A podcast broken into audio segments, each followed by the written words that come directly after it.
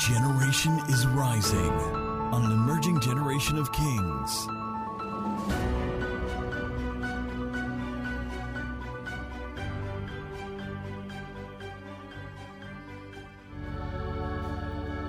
Thank you, Holy Ghost. By the supernatural.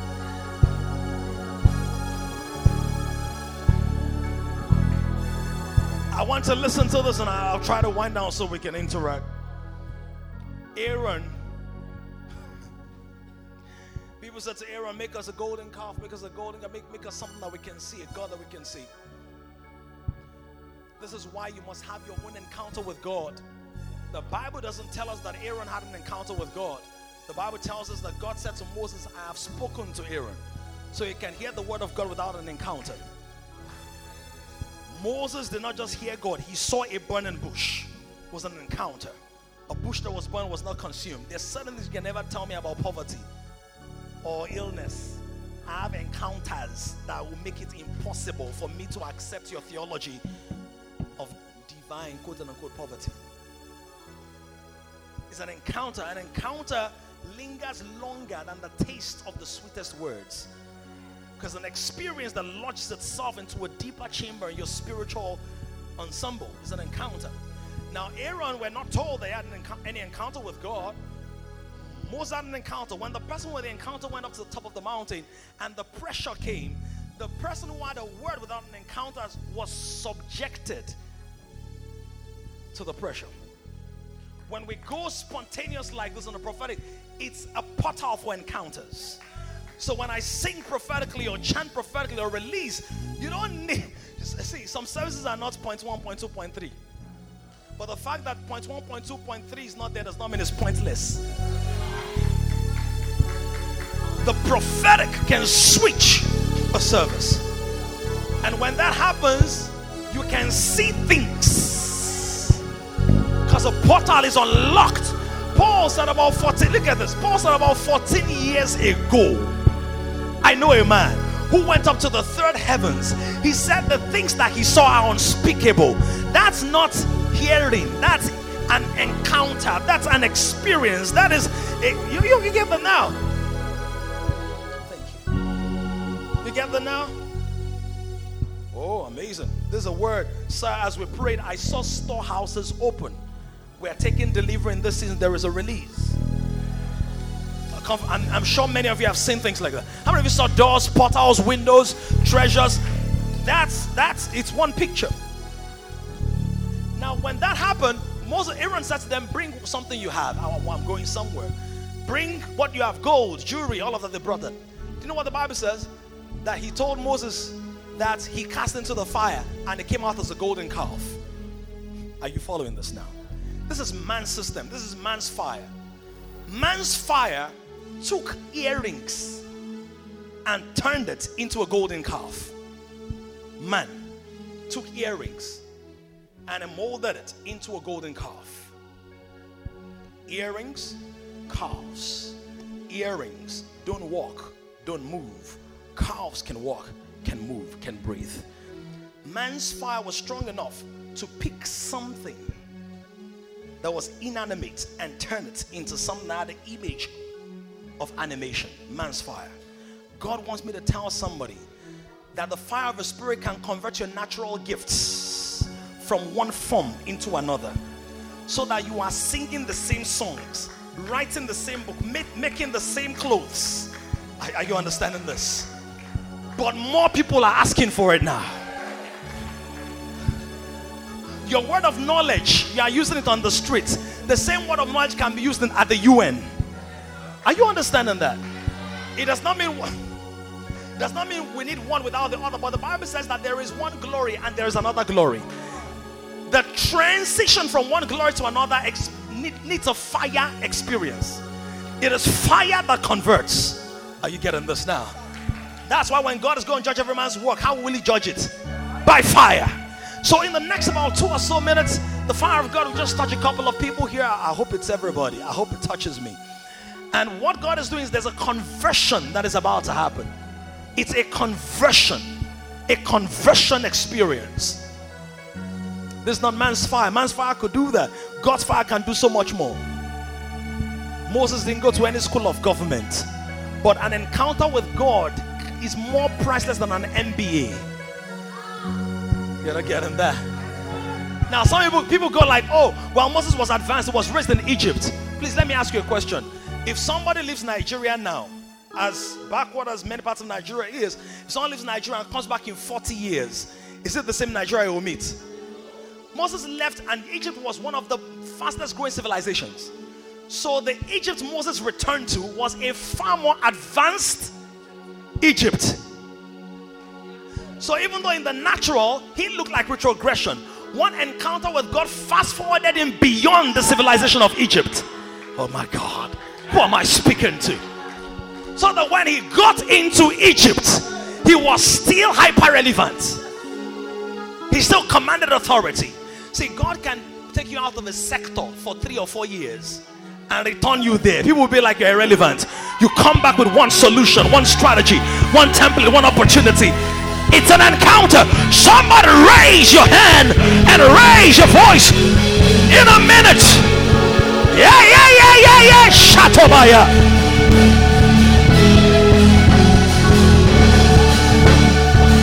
Ah, yakoza.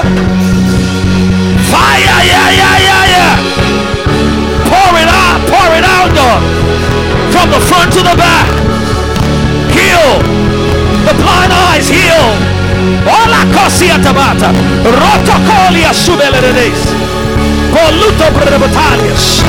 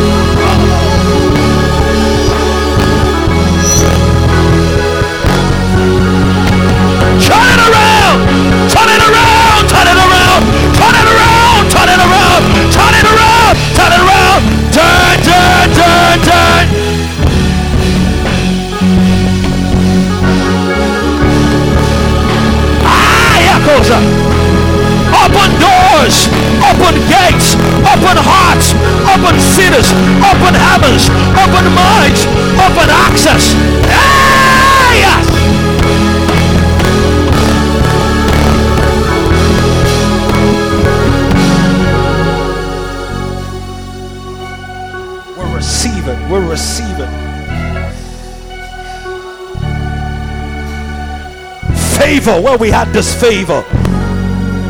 Come where the said go. Hey, hey, hey, hey, hey. To Lokia, to Kotia, to Kotia, Kanadas, Piretos, Titatus Elibotoya. Thank you, Holy Ghost. We give you praise. We give you praise. We give you praise.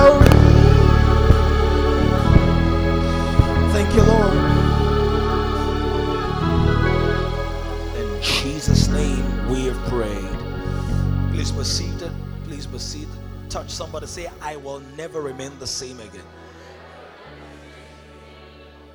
Say with conviction, say with strength, say with prophetic ac- accuracy and intensity. I will never remain the same. Now, can you prophesy to the person? Say, You will never remain the same again. Remain the same again. Thank you, Lord. We receive all that you have done in this moment in Jesus' name. All right, so want to just get very practical. First service was amazing, wasn't it? Was really, really such a blessing. I was so personally touched um, as the Lord really unfolded a couple of things to us. So I want to just apply that. So I'll allow my wife to do a brief recap of the first service, just very brief for context. And I want to go into application. If I've been heartbroken, and I think that if you've been, if you're 18 years and above, and you're a healthy and sane human being, you've been heartbroken at least once. Um, it could be ac- academics, finances, sexuality, family is a very big one. So maybe people that don't talk to their siblings. Some of you, you have not just heartbroken, your family broken. You don't talk to members of your family. So all those kind of things that cause issues. You know, like you never talk about your family, never go. All those kind. so it doesn't have to be just relationship as we know it. year. So she's going to do a brief recap, and then um, we'll discuss a couple of things as we go along. So, what was the highlight for first service from first service? Okay, so I'll just touch on one thing, and maybe as we talk, um, pardon my voice, I'm sorry. Um, one of the first things you said was that conflict. I can't remember how you put it, but conflict like a human experience, and it exposes to you. I mean, it's actually devised by God to show your loyalties. So if you're always agreeing with somebody, be it your boss, be it your husband or your wife, there's nothing to prove that you are loyal or committed to that person.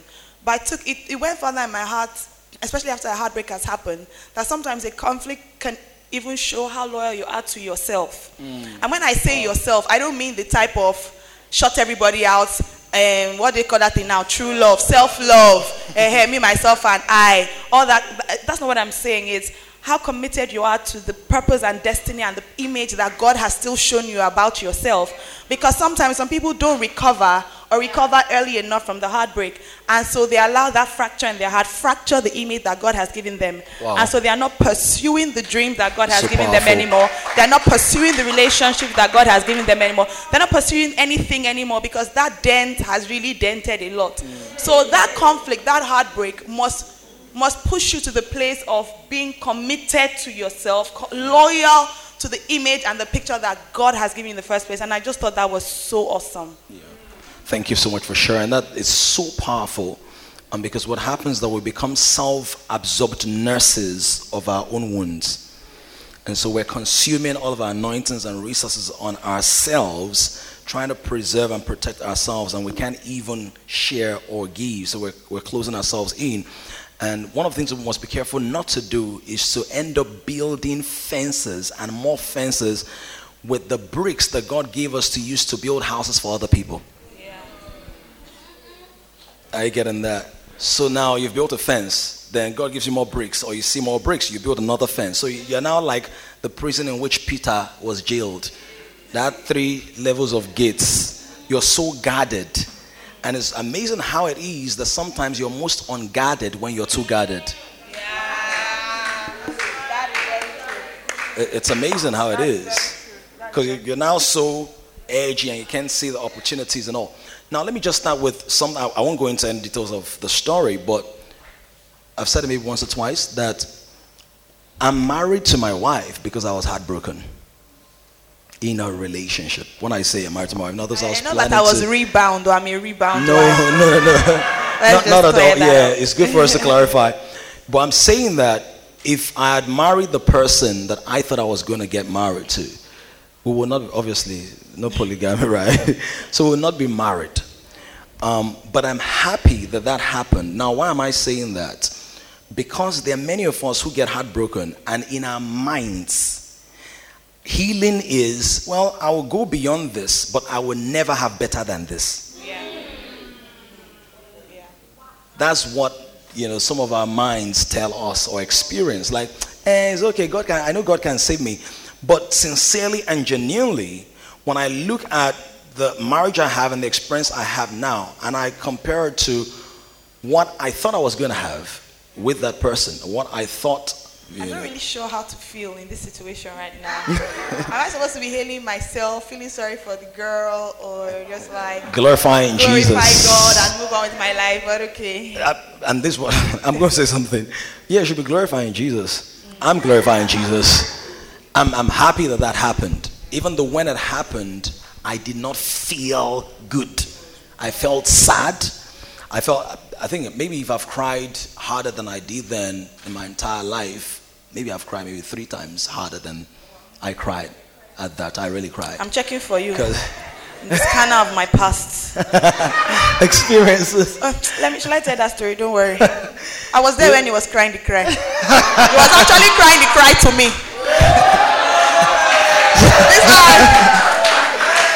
he cried that cry for 42 minutes and some seconds on the phone to me. It's okay. So, we wipe so the tears I, and carry the life along. Hallelujah.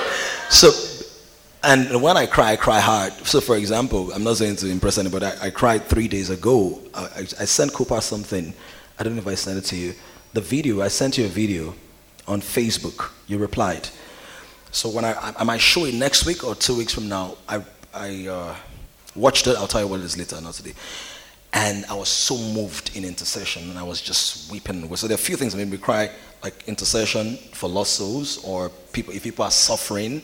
It really gets to me. Um, if you've seen me cry, anybody here has seen me cry? I was crying over something you were dealing with. Yeah, so I don't cry flippantly, like, oh my God, see the light, but I really, really wept. But this is the point I'm trying to make. Some of you are where I was, and you're saying, well, maybe I've broken up a relationship. I can never have a better husband. Nobody can be as nice as this guy. Nobody can be as smart or as intelligent. Let me tell you, that's a lie. When God lifts you beyond the point of the heartbreak, He always gives you better. Always, always. So even if you are broken-hearted in business, somebody ran away with your man. Nigerians, you know, can, Africans, especially Nigerians, can be funny. Even believers will dupe you in business. Oh, come on. You've not experienced it. They came to be for the contract. They were wearing big cross. You didn't know that they were the cross you will be carrying after the transaction. Right? God will always give you better. Check it through the whole Bible. Restoration. And so I have no regrets being married to my, my wife. I don't wish I was with that person. I, I know people, you know, a couple of people who would say to me, ah, you know what, my wife is really great too, but I feel I should have married. That's not my story, and that will not be your story in Jesus' name. So I want to know this. If you can go to Psalm 147, verse 3, that God is able to literally bind up. Please listen to the message from the first service, it's very, very thorough and elaborate. God is really able to bind up the brokenhearted. So um, I want to give a couple of points that can help in recovery. Um, I think one of the first things I want to mention is it is possible to recover. It is possible. Whenever you're dealing with a difficult patch in your life, whether it's an opposition, temptation, addiction, failure, like if you've written a course, professional exam three or four times, the devil will keep telling you, this is a loop. You, this is your final bus, bus stop. This is all. You know, maybe you're beating for a contract, and every time they turn you down, that thing will start ringing in your head. But I think the first thing is you, we must realize that it is possible. What does this say? Can we read it? He heals the broken.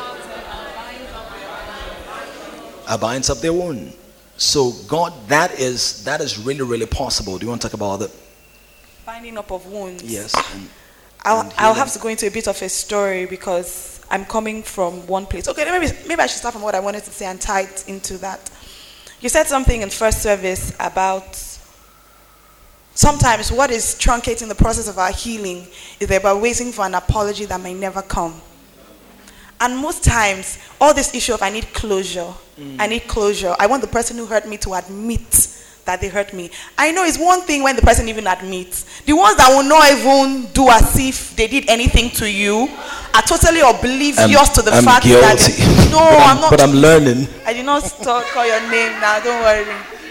uh Those that are I'll- I'll talk about oblivious, or those that even feel that they were even doing you a favor, and you are now the one that is behaving like there's something wrong with your head. It can pain. Yeah. It can really pain. And so you're waiting for an apology, hoping. I know that you come to church and they tell you, um, forgive and forget, and all that. And you're like, you don't understand. You don't know about it. It's very difficult. But I've noticed that sometimes, like Pastor Dami said, the apology will sincerely never come, either intentionally or unintentionally. But what happens is that when you continue to keep yourself in that loop of waiting for them to be the last band aid before you're totally healed, mm. you will never heal. Yeah. So if you are keeping the power of your healing, quote and unquote, in the person that offended you, in the establishment that offended you, if you are looking to them to make yourself whole, you are going to be bound for a very long time. Even if you think they are supposed to know better, they should know better. Guess what? Even if you've seen them apologize to somebody else, mm. Mm. but they haven't come to apologize to you, you cannot, you cannot even put, your destiny is too important to hang it on somebody else. Yeah. And I've learned that even from our dealings in the times, not times, so let me not say it like that. I had to learn, not just even with my husband, but with people generally. And even started from me. Pastor Dami protects his peace. There's even a time when we were cutting. I'm like, how can I not be talking to you and you are okay? You cannot, you cannot be okay. You should not be okay. Sometimes if, if I vexed, I vexed, and he has tried to tell me sorry and I'm not hearing. Goodbye. Continue his life. I'm like, what kind of human being is this? You need to look for me. Look for me. But Pastor Dami is not like that. He does not, and he's a great guy. Anybody who knows Pastor Dami knows that he's a great man. If if I could be a spoilt wife, I'll be a spoilt wife. But Pastor Dami does not deal with rotten things, so that's why he has not spoiled me. but if he's if he's giving me things, giving, making me happy, doing stuff for me, he does it easily when I ask and when I don't ask. So that's not even the point. But sometimes because he's human as well, and because he doesn't know everything as intelligent and as wise as he is, he has hurt me once or twice. I had to learn, even from that experience and other life experiences, to take the power away from people. When I say power away from you, I don't mean I, I don't send you this far, no further. No. I mean, we say it often, it sounds cliche, but you must really get your wholeness from God. Yeah. At the times when I felt hurt, either by Pastor Dami or someone else, I had to shift my focus to a place where I know I can be happy and sane, mm. where I know I can get solutions, where I know I can get answers, where I know I can get binding that binding godly answers, godly solutions. Exactly, that he could not provide for me at that point, either because he didn't want to, he didn't know how to, or whatever the situation may be. So you need to take the power away from people from establishment, bosses, yeah, yeah. secretaries, and landlords. People that try to frustrate true, your. De- true. Yes, you need to take it away from them. Like they will say, if you only take offense if you take it. If you don't, if you leave it on the table, it's for the table. Come on. So when you take it and you now keep yourself in that loop, you are going to be upset. Yeah. So now when he upsets me, he already knows. I've forgiven you in advance. I've fast forwarded to the time when I'm laughing and joking with you, and I'm living my life and I'm happy. Yeah. As we go, because we love ourselves so much, somehow somebody will meet somewhere yeah. and we'll talk you through. God is very interested in binding up your wounds. But if you keep, like he said, if you keep scratching the wound, if you Absolutely. keep scratching, you're going to keep Absolutely. bleeding. Absolutely.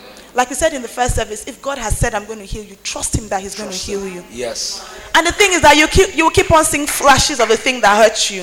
Mm. They will keep flashing. Even if it's not in that person, you will see something you watch on TV will happen, yeah. something you read in the papers will flash it, something you read on social, in, social media will flash it. Yeah. Don't now, because of the flash, go and remove your plaster. Absolutely. Because you're going to bleed again. So don't take, some, sometimes emotional ones don't even need to take that long sometimes.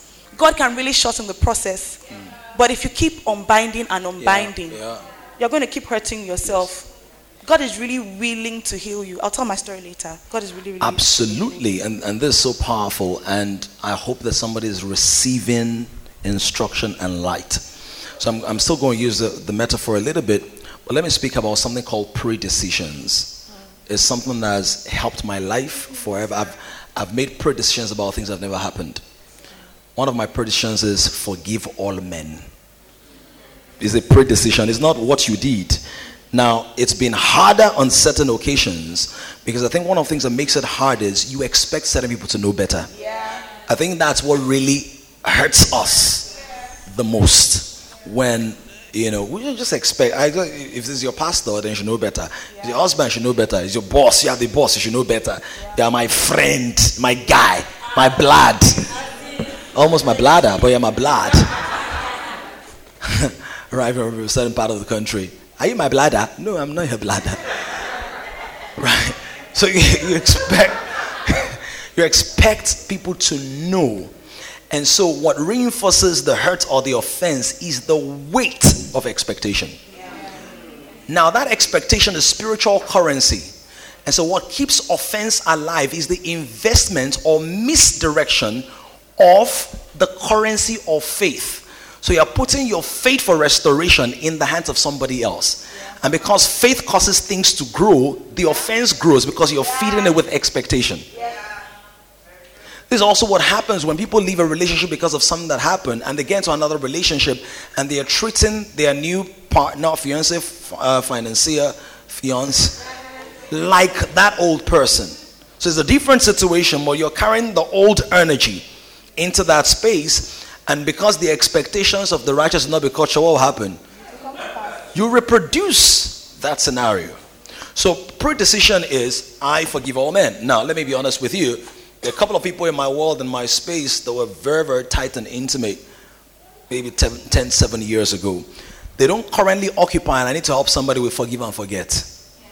They don't currently occupy the same space that they used to occupy, but my doors are open. You know, I, I never get to the point of my maybe you talk about that. My wife is like, eh, that I should have closed since. Close it, close. Because I, I, not only do I give people a very long rope, the door is open. It's open. And not many people can do that. It's just that it's not all the doors that are open. So you learn by experience, never leave, never lead an outer court person into your most holy place. Jesus came to die for the whole world, but he didn't take even the 12 disciples to the Mount of Transfiguration. took only three. So there are aspects of your life where access must be restricted. It is not pride, it's being responsible. So the forgiven and forgetting does not mean your hard drive has been formatted. So you don't remember what happened. When we say forgive and forget, what we mean is when you remember the incident, you are not impacted by the associated emotional situation or disappointment that was once associated to, associated to it. In other words, when you remember it now, it is not with regret or pain or tears. And when we talk about God binding up the brokenhearted, now there's some of you who, how many of you had a very active childhood? Very, very active childhood. So active that bruises and cuts and scars and all of that. yeah. Okay, only three honest people. you were calm. Now, some people were calm as children became calmer as adults. And, and, you get hurt. Maybe you're playing football, climbing a tree. I climbed trees. I fell. I remember one day falling on my back on one of the roots of the trees. You know those big roots. I wailed a falsetto until Anyway, so another time I bruised my leg and saw whites. It was, yeah, I thought it was my bone. It wasn't the bone. It was just the, you know, is that the dermis? Yeah.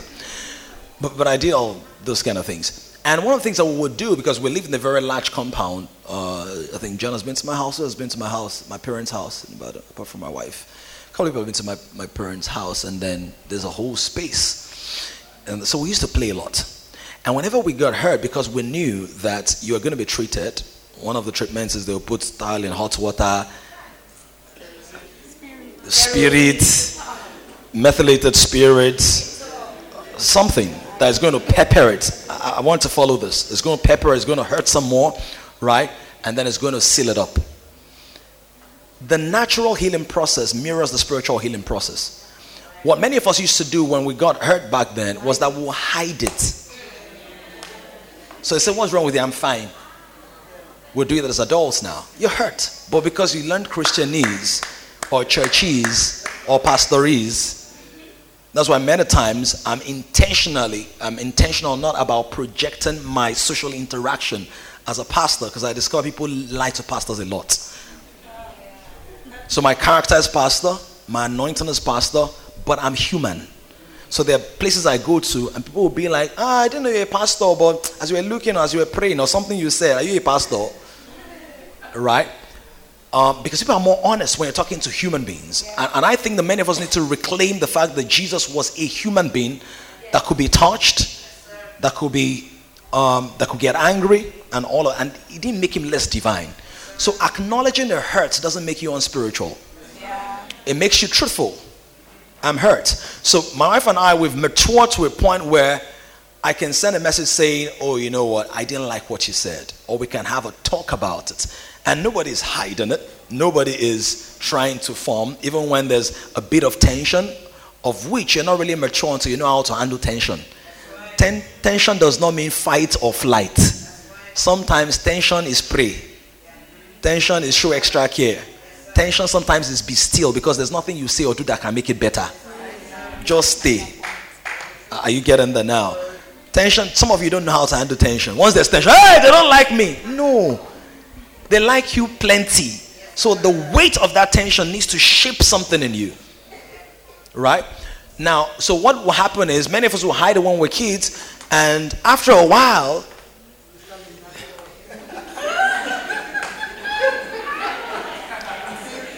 Damn, what's happening? I'm rehearsing for a school play.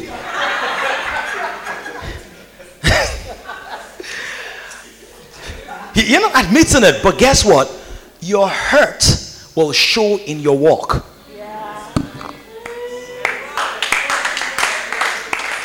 It will show.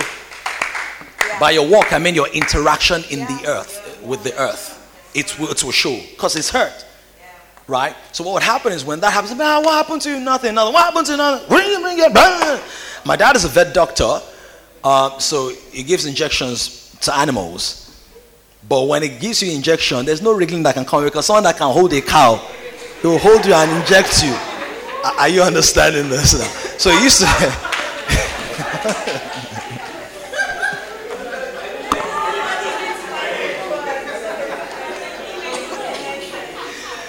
what do you mean? Dogs. I saw my dad treat like the most ridiculous. I'm like, sometimes they'll just bring all those animals to the house. Please let it die. I'm telling you, animal broken leg, my dad will stitch it. And the leg will start working. It's amazing. So you, you're there, yeah, yeah, mother. Nah. Not, not that violent, but but but the, the inje- injection. Now watch this, because some issues are not just topical. Some hurts can be addressed by topical application, Yeah. creams, lotions, potions. Some things are caused or they've started festering because it's an internal disorientation. So they've got to inject something.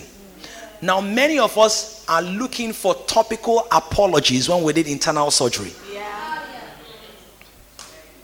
And there's some hurt that will never be healed even with the apology. The apology will massage your ego but not heal your pain.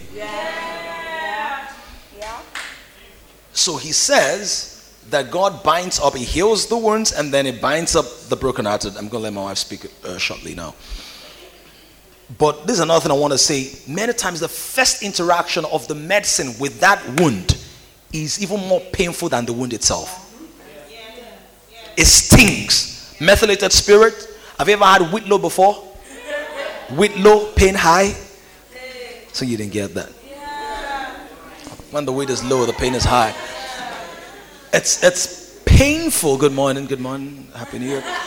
It's painful. So even sometimes when God is dealing with that issue, the pain becomes more intense. Yeah. It does not mean it's getting worse. It means you're getting better. Yeah. Yeah. As you said that, I just remember um, the way T.D. Jakes put that scripture, and I'd never seen it like that before. Because sometimes we feel God is working on us, and it's worse. But when Jesus put the mud and spit on the man's eyes, the guy wanted to see you. He was blind. He wanted to see. You now cover the blindness on top. Then now say, okay, now can you see? Say, yeah, but I can see men as trees. Kukuma just let me be blind. Which one is seeing men as trees? Right? So sometimes you feel it's getting worse. But obviously, we know the man eventually saw. But just stay through the process. Yeah, so um, you're talking about covering wounds. But there are also times when, excuse me, when something has happened to you, you've been hurt, but it's only you and the person that hurt you that knows. And sometimes it's so it can even be something very shameful that you don't want anybody to know, or something very painful, and you just live your life. But like Pastor Dami said, you always show up sharp. But you, you just keep living your life like that. And at some point, like I hinted in the first service, it just becomes part of you. Somehow your mind has even forced it to be forgotten. It's it's somewhere so backward in your mind. And that's why when you watch movies, something has happened to somebody, and then they put the person under hypnosis, and then the person starts remembering things from when they were five, when they were six, when they were eight, things that they never even knew. But the person is exhibiting character now that for a long time nobody could trace to something. And then now you can see. So, what does someone do when some people have not confronted their pain? Yeah. Yeah. Some people, like I hinted, I will mention the meeting about two weeks ago, is when you're about to get married that you know you have a thing against men. Against men. Men. It's when your hmm. husband's about to sleep with you that you know that something sexual is not right with you. Hmm. It's when you're about to go into business with a pastor that you remember Triggers. tr- triggers.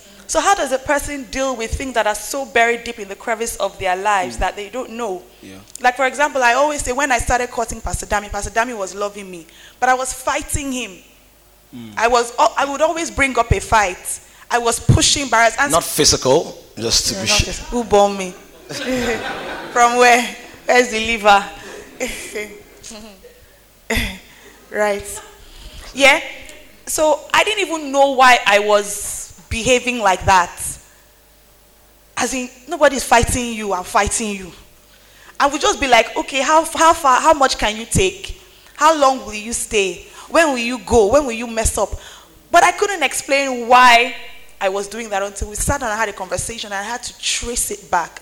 And I found where it was coming from. And oftentimes, if we focus, we will actually find where it's coming from. So, how do you deal with pain that is actually so buried Okay. that sometimes you just even feel this is who I am, or it's not a big deal because you have a good career, you come to church, God is speaking to you, you have good friends, you have a nice car, life is seemingly going all right. Yeah. But there's something that is broken, and like you said, it will show up at some point. At some point. It's a very, very important question. I believe many people are there. If you go to Psalms, sorry, Isaiah 61, we read it in the first service. I want, I want to extrapolate a couple of things from there. Um,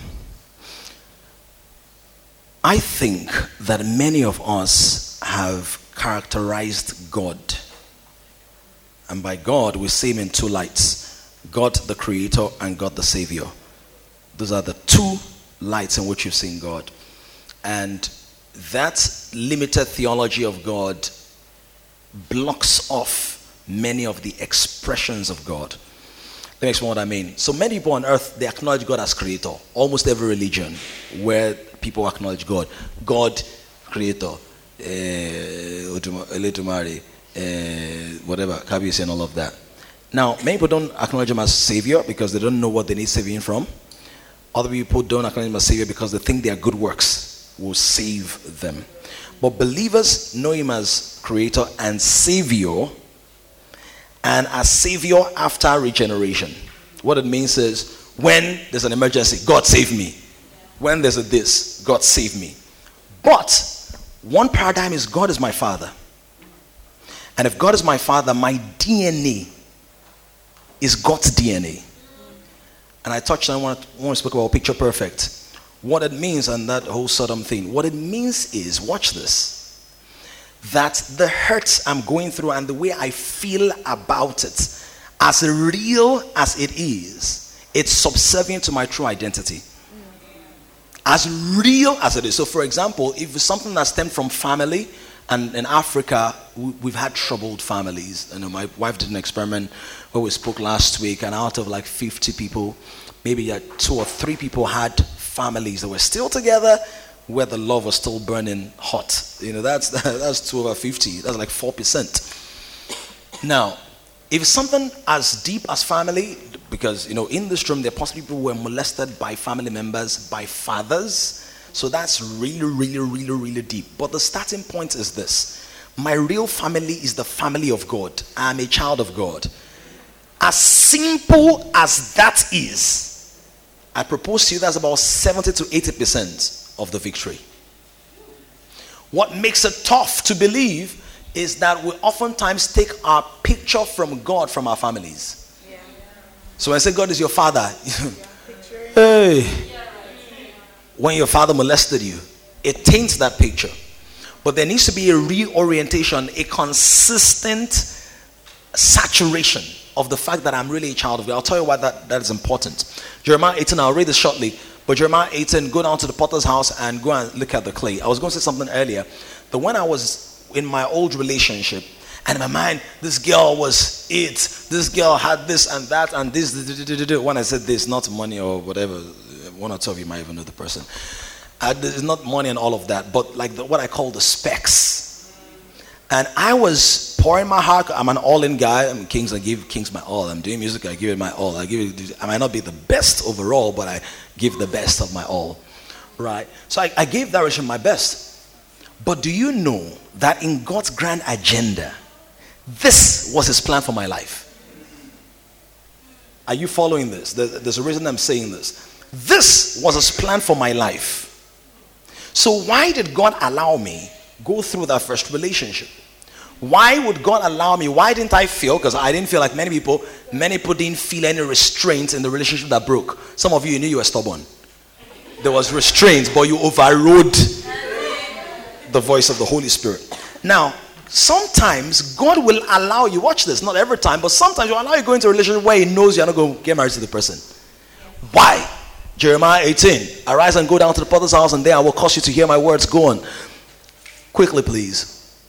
I'll cause you to hear my words. Then I went down to the potter's house, and there he was. What was he doing? Making, Making something at the will. Continue quickly. And the vessel that he made of clay was what? Marred in the hand of the potter. In the hand of the potter. So he made it again into what?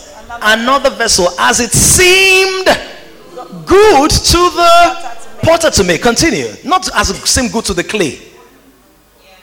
That's a sin good to the potter. Then the word of the Lord came to me saying, O house of Israel, can I not do with you as this potter, says the Lord? Look, as the clay is in the potter's hand, so are you in my hand, O house of Israel. The advantage of the paternity of God is that no matter what happened to me, I'm still in his hands. I'm marred, but I'm in his hands. Broken hearted in his hands. Some failures in his heart quirky in a sense. People don't know why I'm so rude, so proud, so so this. Something is fractured in me, but I'm in his hands. Now, he says, just the way the potter is in his hands. When was the first thing that happened? There was a first relationship.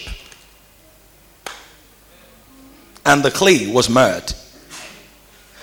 The person I needed to become, to be the woman that she needed for assignment, could not be, to be, to be the man that she needed for assignment, this for assignment, could not be without me going through the hurt of that old relationship.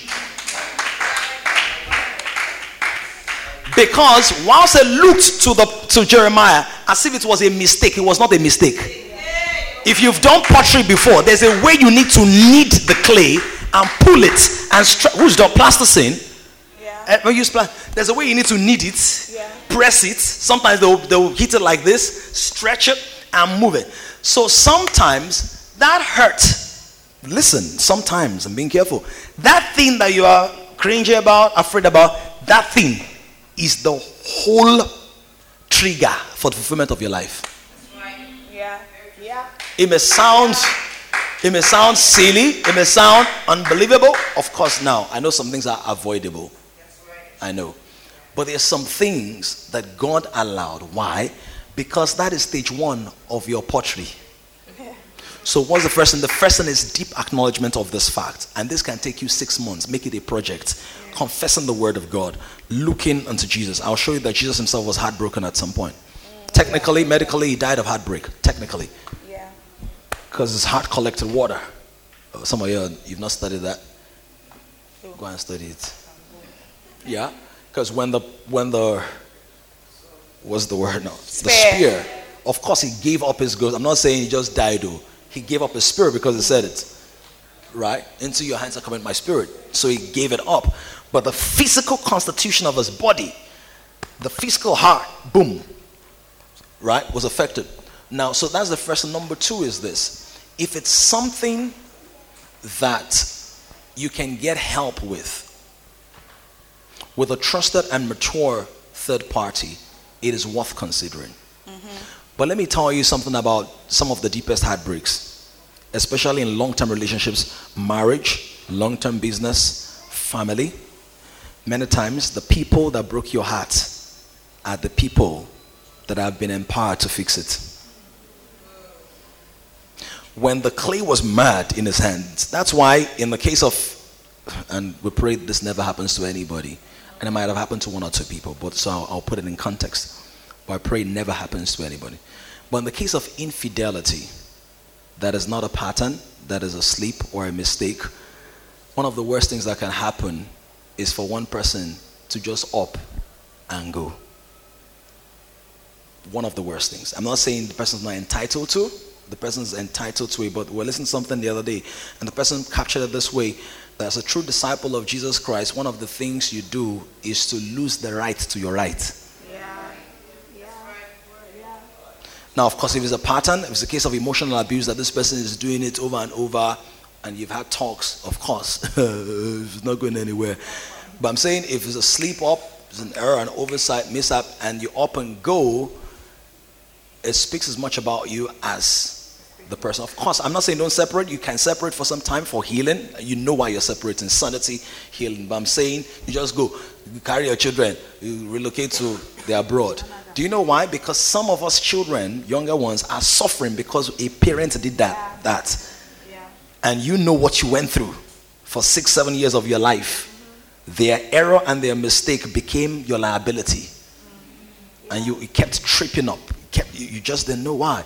So the second thing is if we can get that kind of help. Number three is that person, if you have access to that person, I think that a lot of us underestimate the place of conversations.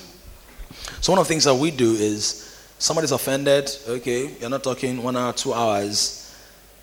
Before the end of the day, because we, we created a policy where a day doesn't pass, so at least we will know what's, what's up. You know, sometimes she'll put me on the edge and say, go and figure it out.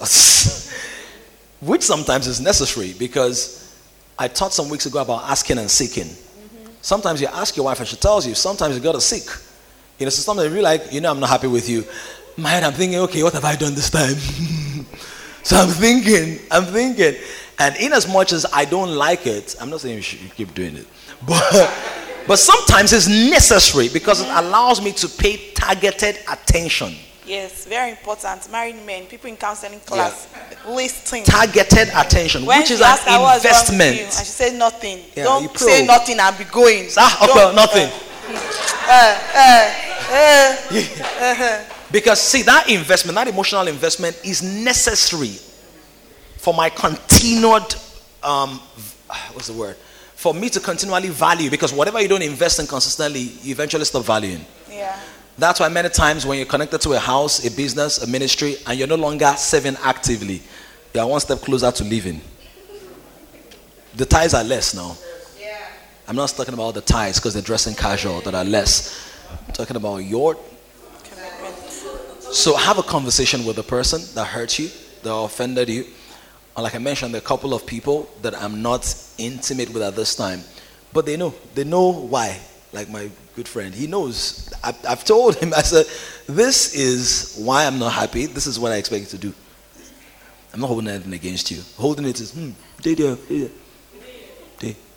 No, yes, yeah, so um, I think these are three major things. Number one, the paternity of God is so important, please.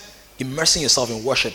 Do you know that one of the words for worship is therapeuo, which is therapy? Yeah. Are you aware that worship is divine therapy? Yes, I heal often in the place of worship. Personally. Who, who heals and worship? All of a sudden, as you see your father's face, what that man said to you, what they said about you. Let me tell you, some of the deepest songs I've received, I received in times where I felt abused, assaulted, harassed, misunderstood, misinterpreted. It is not a mistake. The South Africans sing so well. And I have some of the most powerful songs. African Americans because slavery and suffering pushes your soul to interface with the supernatural. And there you begin to pick things. So sometimes God even allows you. The Bible says you must enter the kingdom of God by suffering many things. And part of it is, Harbrick, we need to take questions. Can we, but before we take questions, can we talk about how to prevent it? Or do you want to say any other thing before um, how to prevent? Because our time important. is up for the second time. But I'll just say a couple of things, just to add maybe two points to what Pastor Dami said. Sometimes when a heartbreak has happened, relationship, business, whatever, sometimes not all the time, like the one I did yesterday, go and sleep. yesterday I was just too, I don't say weak or what, I was just, I just went, I just told him, these things you're saying now, I'm hearing you, but I'm not hearing you. It wasn't something I did. No, it wasn't something uh, It was something someone. I don't know, sometimes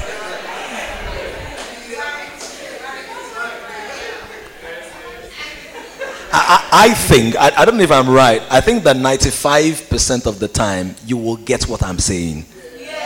Uh-huh. Because I will say what I am not saying. I, I, don't think I'm the kind of preacher where you go home and be like, What was he trying to say? Uh-huh. I, I, try, I like try to be clear. So you might want to eat. I don't use Clarence. Uh,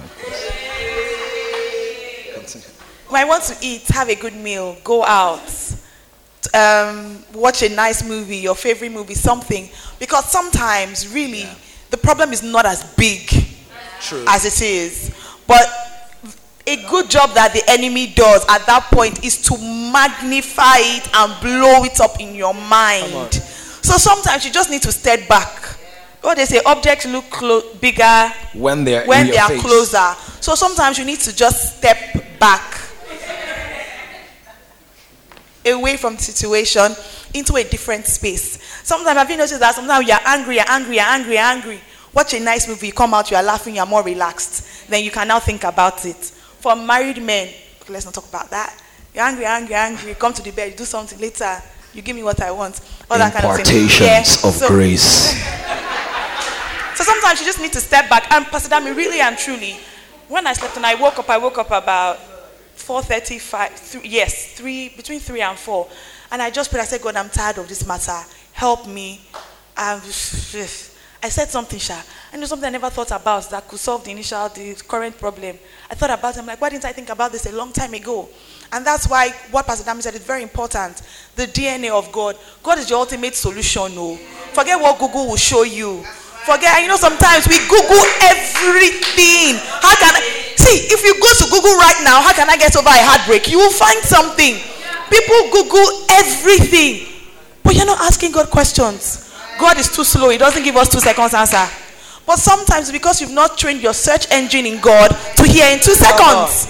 Come on. Sometimes you've not trained your hearing to God because you come to God two weeks at a time. I'm sure most of us have seen this um, um, video going around on Instagram. God is waiting at the dinner table or the breakfast table, and He's saying, and the, the waiter comes and says, Jesus, you're here again. And Jesus is like, Oh, yes, I'm waiting for my friend. He's coming. Eight o'clock, is not coming. 12 noon, the waiter comes back. You're still here? Yes, she's coming. I'm still waiting for my friend. She's coming. Till midnight, the person comes and says, Oh, hi, Jesus, I've had such a long day. My boss was so annoying. Ah. Oh, by the way, thank you for what you did. I'll see you tomorrow. And the person is off. That's and then when crisis comes, you want to stampede God. It doesn't work like that. You want to stampede him for a miracle, stampede him for an answer, and you will join the queue and wait sometimes. It's only by his mercy that sometimes he will just pick you up. Otherwise, you will join that BRT queue. And now that there's no Okada and Keke, that queue is long. You will join it. You can't treat God like that. You can't treat God like that. And you know, in this this uh, if you want to cut line, the way people will look at you with daggers. That I've been standing here, think I'm a fool. So you need to train your hearing in God. So because sometimes really in two seconds God can answer. But because you haven't trained yourself, you think God is so long, and so you keep on looking to Google, looking to this, looking to that, and you are even still delaying the process because then God's safe. They don't really have the answer. Do you get what I'm trying to say? Now I've forgotten my initial point. But point sometimes just sleep. Deal. yeah. Yeah, get yourself um, away from the situation as much as possible. Talk to someone like Pastor Dami said. And then sometimes, like you know, you don't deal with people based on potential. You deal with them based on patterns. Patterns. It's not like ah, I sense that this guy's a very nice guy. You.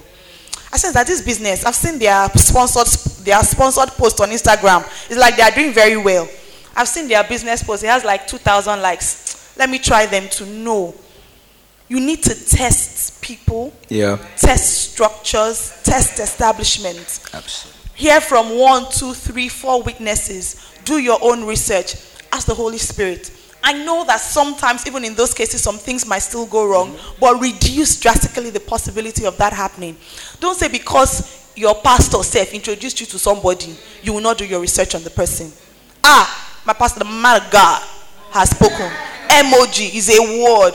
If P. Dams is not feeling a restraint in his spirit, that means there should be no restraint anywhere. Ah. Not Peter, by the grace of God, Peter is not kind, kind of pastor.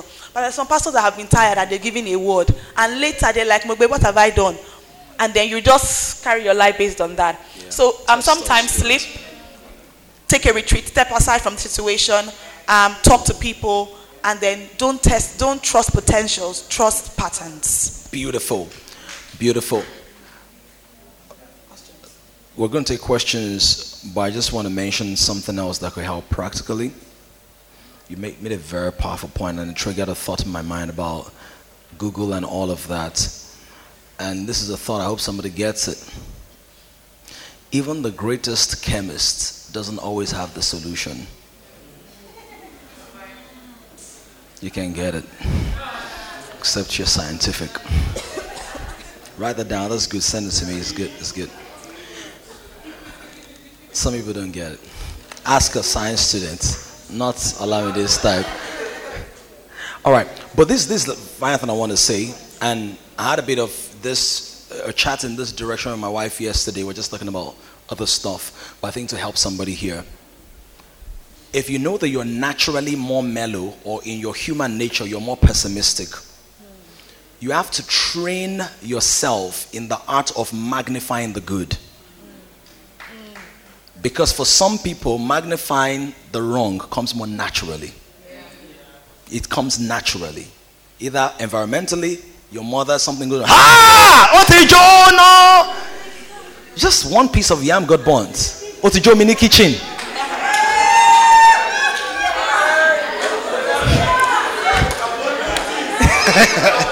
they have burnt the house. That's what it means.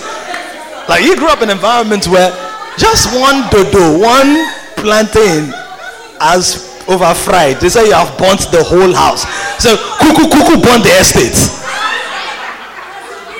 And you didn't realize. Meanwhile, meanwhile, when you did well at school, like you know, Carmen has gotten star of the week many times. It's a celebration in our house. My wife will take her to a mall and go and buy something. He says, "Do you know that small sticker they give them?" Okay, you might not know because you don't have children. Sorry, many of you don't have young children yet. It's a celebration. We, as a, the way we celebrate Ronel and Carmen, eh, you trust me now. I'm, I, are you understand? Though as we celebrate my wife buys them things. I would dance around with them, be like you. So Carmen says, "I'm strong." I was telling Kenneth because I'm strong like daddy. I'm strong like daddy. I'm, be, I'm Kenneth, handsome. I'm handsome. Daddy too is handsome. Kenneth, what did they say last week? I'll be a king like my dad. My dad is a king. I'll be at three. There is deliberate stacking of positivity, so that when life happens, there is a buffer. Are you understanding that? There's a buffer. He's not running low. You see. So many times, if, you, if you're close to me, if you're with me in 30 minutes, I compliment you like twice. Is, is that true?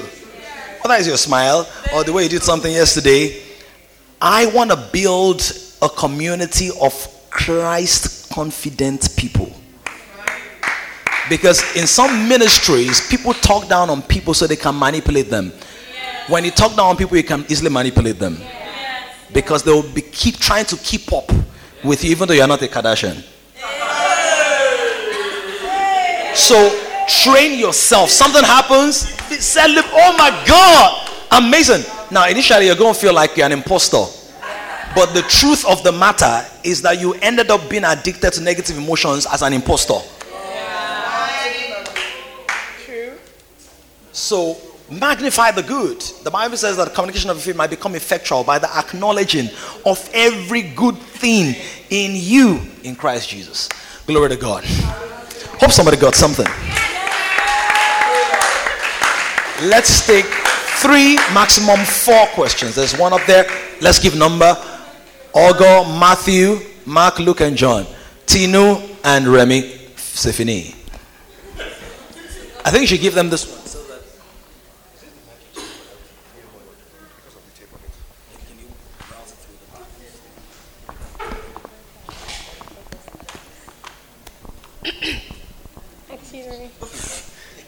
Praise God. Um, I have two questions. My first question is from first service. During first service, you said that sometimes it's not the heartbreak, but the consciousness of the heartbreak. So how do you move past that? Like, and what is the difference? Like, because you are feeling this thing. So is it that you are trying to be conscious of it when you're actually feeling it? So how do you come out of not being conscious of the heartbreak that you're feeling? That's the first one. The second one is Sorry, can I just ask, is this a relationship-based heartbreak or Yes. business-based heartbreak? So, relationship. okay. The second one is how do you become productive after a heartbreak? Like how do you come out of that cycle of like inertia? You don't want to do anything. you don't. You're, you're not interested in life, basically. All right. You want to Yes, please, let me help you a little bit. So I remember the first time I think I might have been heartbroken one and a half or two times. I'm not sure. That second person's own. I don't know about the first person's own. I don't know about the quality of his. Uh, but the second one was I was reading for it was either mock exams or SSC, and this stupid boy sent me a text message. I say your. I said when you were looking for me, was it text message that you sent me? Are you okay? Send me. I mean, my, I just as I as I just saw that message that day, I just closed my books like this. I said, whatever we get in this exam tomorrow, so be it. I went to school on a hot day with sweater, and I was just looking morose like this. Plus, people that are forming information or people that are not forming information, I don't want to start at the back. Whatever we write in this exam, so be it. Goodbye. If I fail, if I perish, I perish. And I was just like that. And after the exam came, whatever the result, mm, mm, mm, mm. actually, Sha, maybe exam was something like Yoruba or CRS or something. So that's why I had that kind So of mind. not consequential. Yes, but for the fact that I closed book because of man, now I'm thinking about it, I'm like, what? And so after the exam, the next few days in school, I'll just be looking like a ghost. It's now I have sense. That time I didn't have the sense, Sha. It can't happen again now, but I think this is, it's okay to admit it. It's okay to, ad- have you asked your second question? You have, okay. It's okay to admit that you're hurt. And it's even worse because in, your, in my mind, I felt like a sharp babe. How did this guy use me like this? So it's even more painful because I felt I knew what I was doing. And then it now turns out that apparently you didn't. I passed. Yeah. Um, so I admitted it. I admitted it. So that's one thing. Another thing that can help is community, people around you. Absolutely. It's very important. You cannot be hanging around people that, hey, yeah, me self, oh, it happened to me. Um, well, time heals all wounds. Um, I'm just going through my own too. No, you need to be around people that have life in them. You need to be around people that are going somewhere, making something happen. Um, I was telling Pastor Dami just yesterday that I think my love languages have changed, not in terms of the actual love languages, but in terms of priority. It used to be quality time and affirmation, but now it's affirmation and quality time because I don't even have the time to experience the quality time that I'm really looking for anymore. Now that I've even resigned from nine to five, I find that I'm working almost two four seven because my life is moving. I'm not pay. I'm looking for what to do. There was a time that I was looking for what to do, so that people on Instagram that having fifty thousand followers told you, "What are you doing? There are women like you." There was a time like that. There was a time I had children and I felt my life was on hold and people were moving ahead. In that time, I was trying to do something. But now, with my children in school, husband working, I'm still looking for time. So I feel you need to prayerfully go. There's something you're not doing. That's why you have time to be seeing somebody that's hurt you.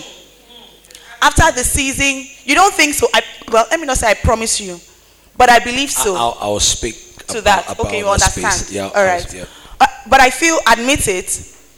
Engage in what God really wants you to be doing. And then, of course, there's the physical part of cutting ties of things that remind you about the person.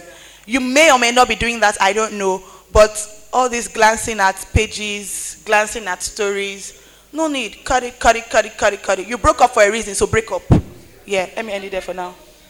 In other words, what my wife was saying about this last thing about looking online and all of that is that even if the person behaved like a little bow wow, don't become a snoop. Some of y'all won't get that. You have to be vibing at a certain frequency.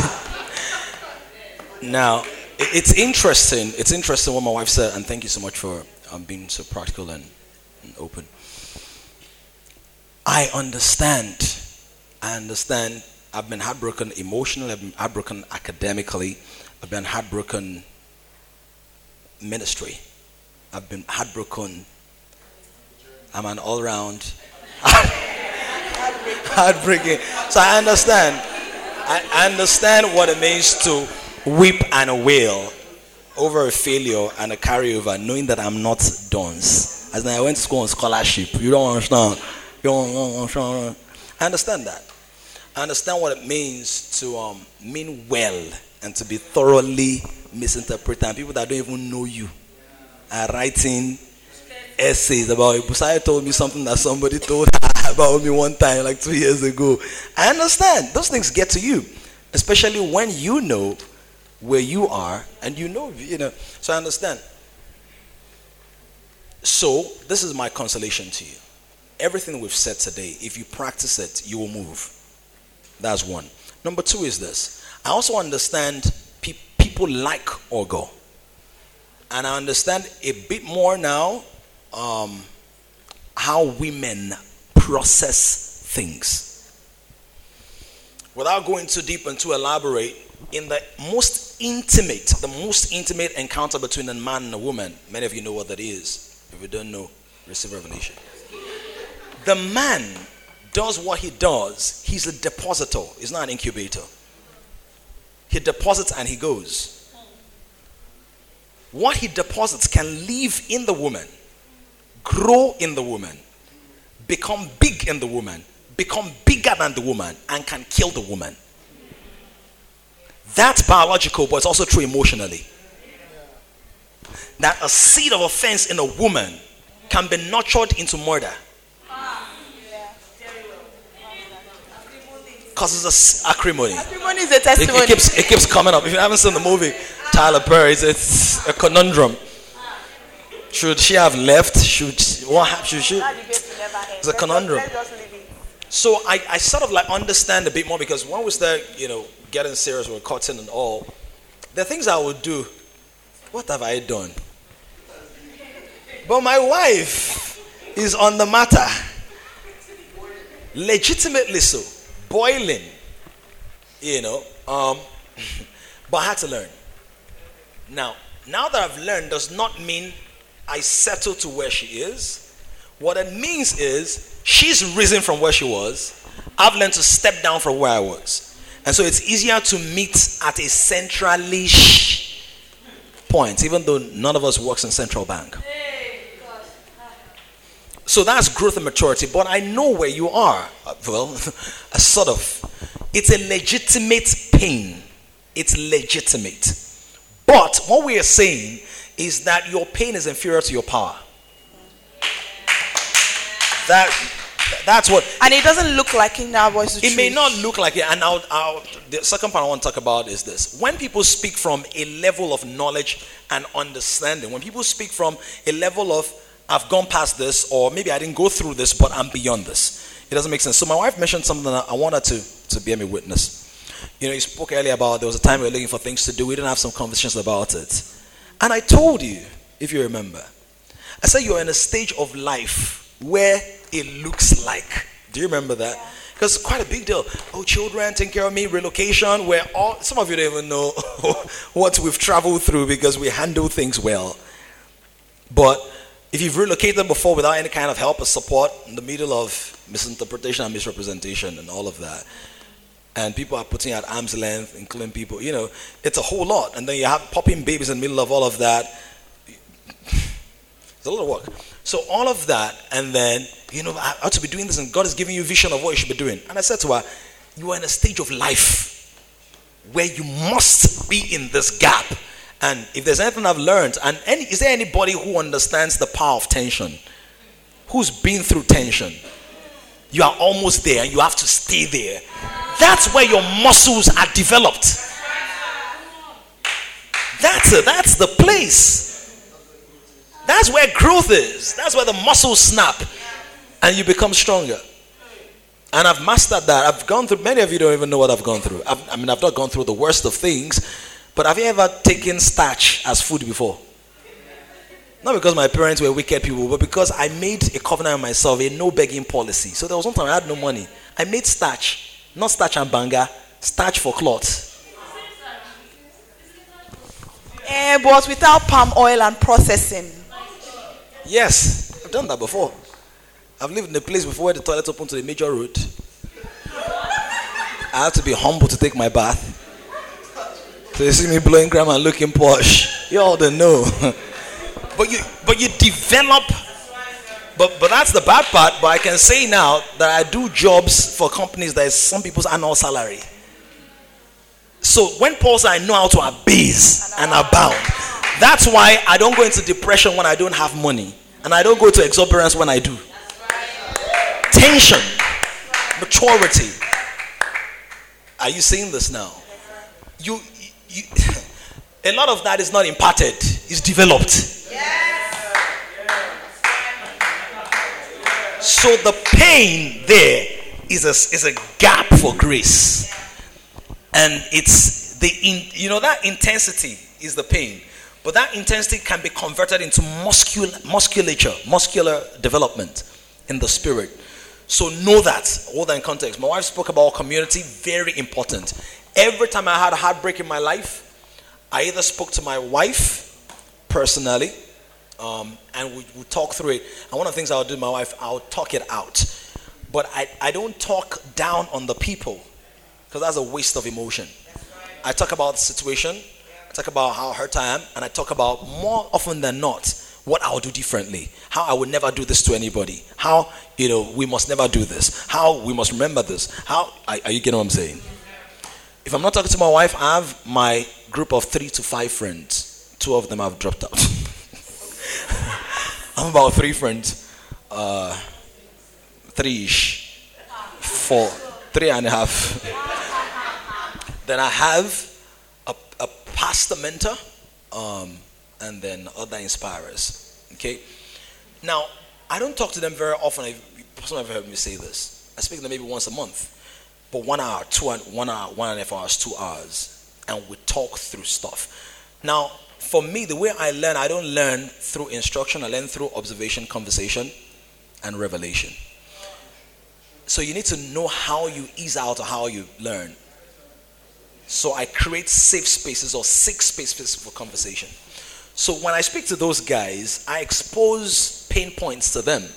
And they just, many times they don't even advise me. We just talk. And they'll give me another perspective, like Apostle the other day. Just give me another perspective. And some, you know me, I like to argue. I'll argue, but they know. They know I'm hearing them. And they know I'm listening. So you need that kind of community. Please, never let a boyfriend or girlfriend extricate you from the community that brought you up. Valentine, some of you didn't pick your friend's number because you were with the girlfriend that will now break up with you and go. You now go back to that friend whose number you didn't pick to go and cry. Valentine is coming. Where is your boyfriend? So a community is important. Vulnerable.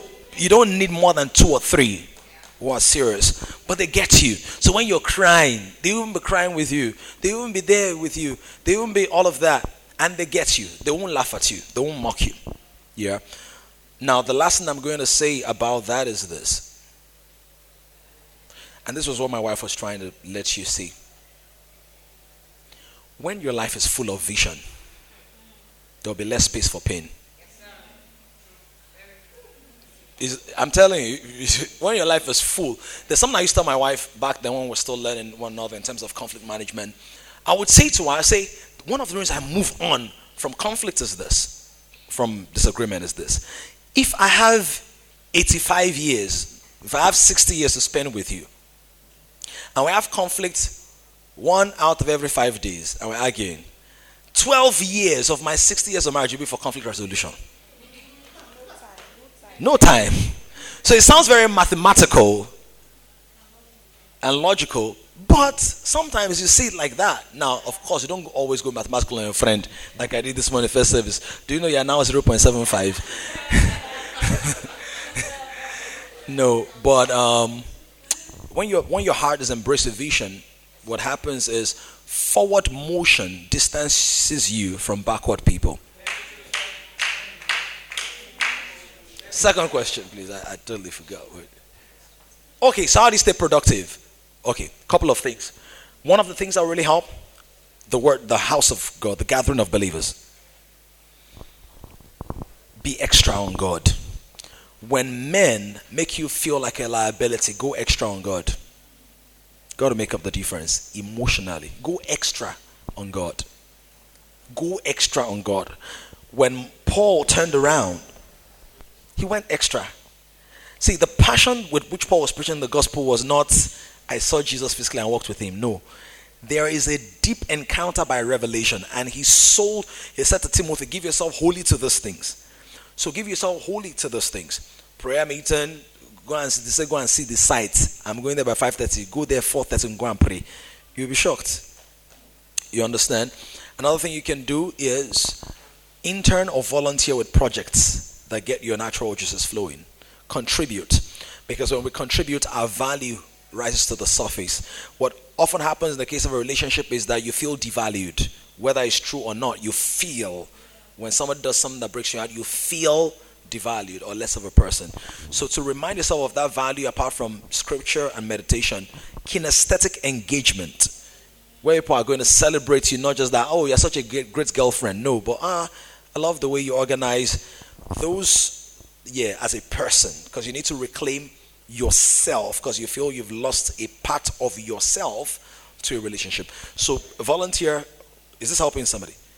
Volunteer, um, partner with people, go to expos, just, you know, be human, reclaim it.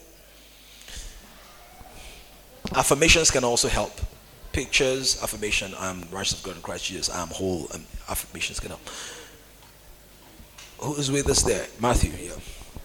Okay, um, so you you spoke about forgiveness, and then there are times whereby you forgive some people, and then it looks like they take you for granted. Absolutely. And I've had situations where people talk about, is it not this one? Uh, anyhow you take one, he will still forgive you and all that. So people take advantage of things like that, and it's something that really breaks an individual. That is first, and then secondly, um, you met her, and then she's got all the qualities you want, and you guys stayed in a relationship over some time, and then you realize that she is um, this person who needs so much attention and all that. And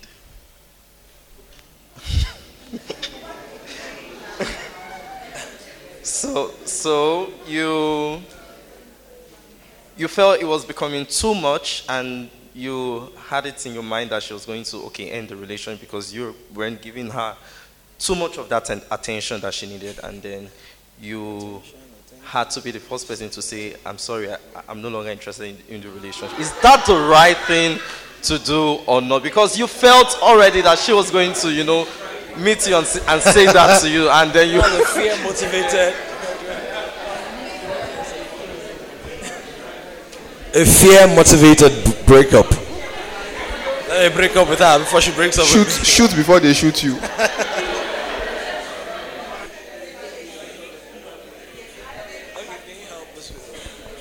Is it work? Okay, yeah. Is it working? Okay, um, my two cents before Pastor Dami uh, wraps up on that. I think the first one, I think we must have discussed it here quite a few times.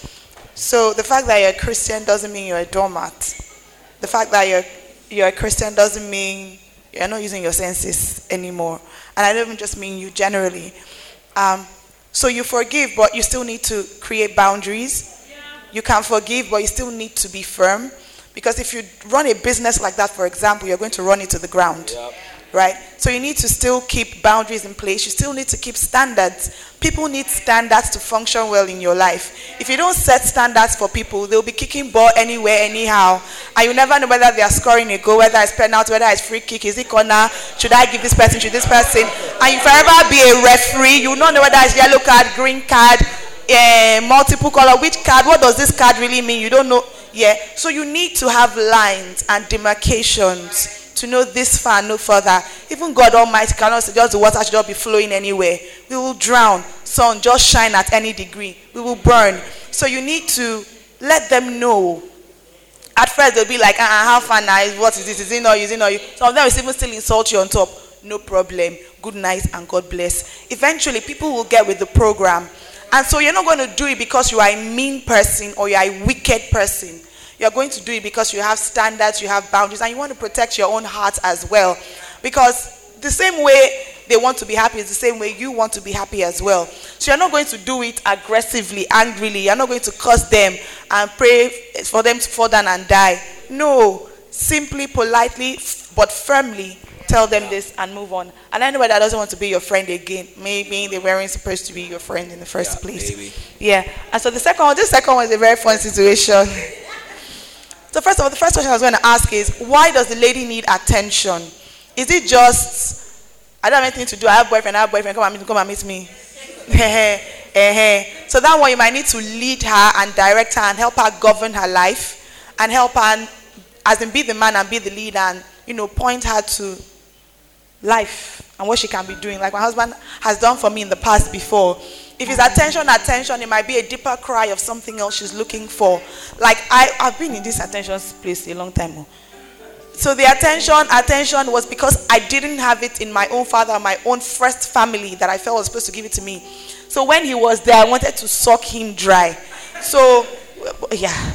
No but it's true if some of you, you know it. The reason you're always saying, baby, where are you? Where are you? Mongba voices. I can hear voices. Who is there? Where are you? You said you are coming from Iyana Ipaja.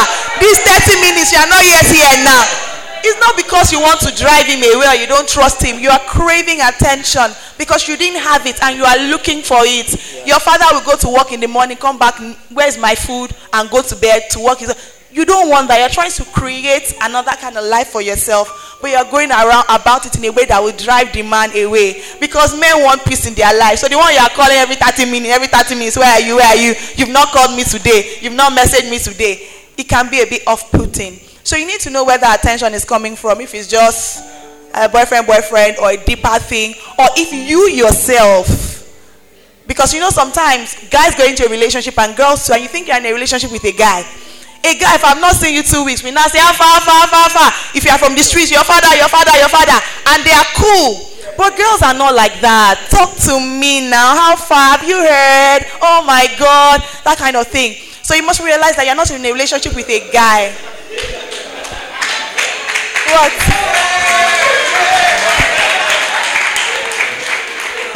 Yeah. So you know you're not in a relationship with a guy. You're in a relationship with a girl. So all this one of uh, cross road now, I don't cross. Uh, you, she will not cross the road. You will not leave her there. Cross now, cross now. People are crossing. Cross now. No, you have to guide her to cross the road. So seriously, even till now, Pastor Dami is a lot better. And I know I've said this before. Before Pastor Dami will be holding my hand. Before we reach the door of the car, I left my hand. I'm like, why now? We are not yet at the car. Hold my hand till you get to the car. But some guys are not done like that. I, I, I open my coke. You to open your own now. Eh, eh, open my coke for me. Yes. It might not, for some girls, that's what they want. But what I'm just trying to say is, we are not hardcore. We don't want to be hardcore. Girls that you see that are hardcore, life has made them hardcore. Be say that's what they. There are some exceptions. There are some people that are just like that. But most ladies want to be ladies. So maybe the third thing is maybe it's you who is not being, um, you know, feminine, softish enough. So you need to find out what that is about. But I don't feel you should have, you know, gone ahead. You need to have found out. I don't think he ahead. has. He's wondering whether he should. Okay, I hope so. Or did you a day before Val's Day? Ah. Just so that. Th- thank you very much, Alti, for fantastic point. I won't be long on this because she's covered so much of it. Now, boundaries are so important. And many times when we don't have established boundaries, somebody suffers or both parties suffer generally. So boundaries are very necessary. Even as small as as little as Carmen and Ronell um, are right now, they know they don't come into the room when mommy is dressing up. It's a boundary. So they already know that now, right? Let me use an example that happened of something that happened in their school. So we had the parents from yesterday and even for us, like they close by three, um, and we used to go and pick them up generally three, three, three, ten. But sometimes things will happen. We go and pick them up maybe three twenty. Sometimes, right? And then the school instituted a fine policy. A fine policy that was ugly. The fine was ugly. You got that? Yeah. You know, we're king, so we got to vibe fast. Every 15 minutes of lateness, 1,000 naira. Every 15 minutes. Now, we have two children in that school. so one hour is 8,000 naira. Yeah. Now, yesterday, the proprietors of the school said, you know what? Nobody says proprietress anymore. My husband keeps saying proprietress. People say proprietress, don't no, they?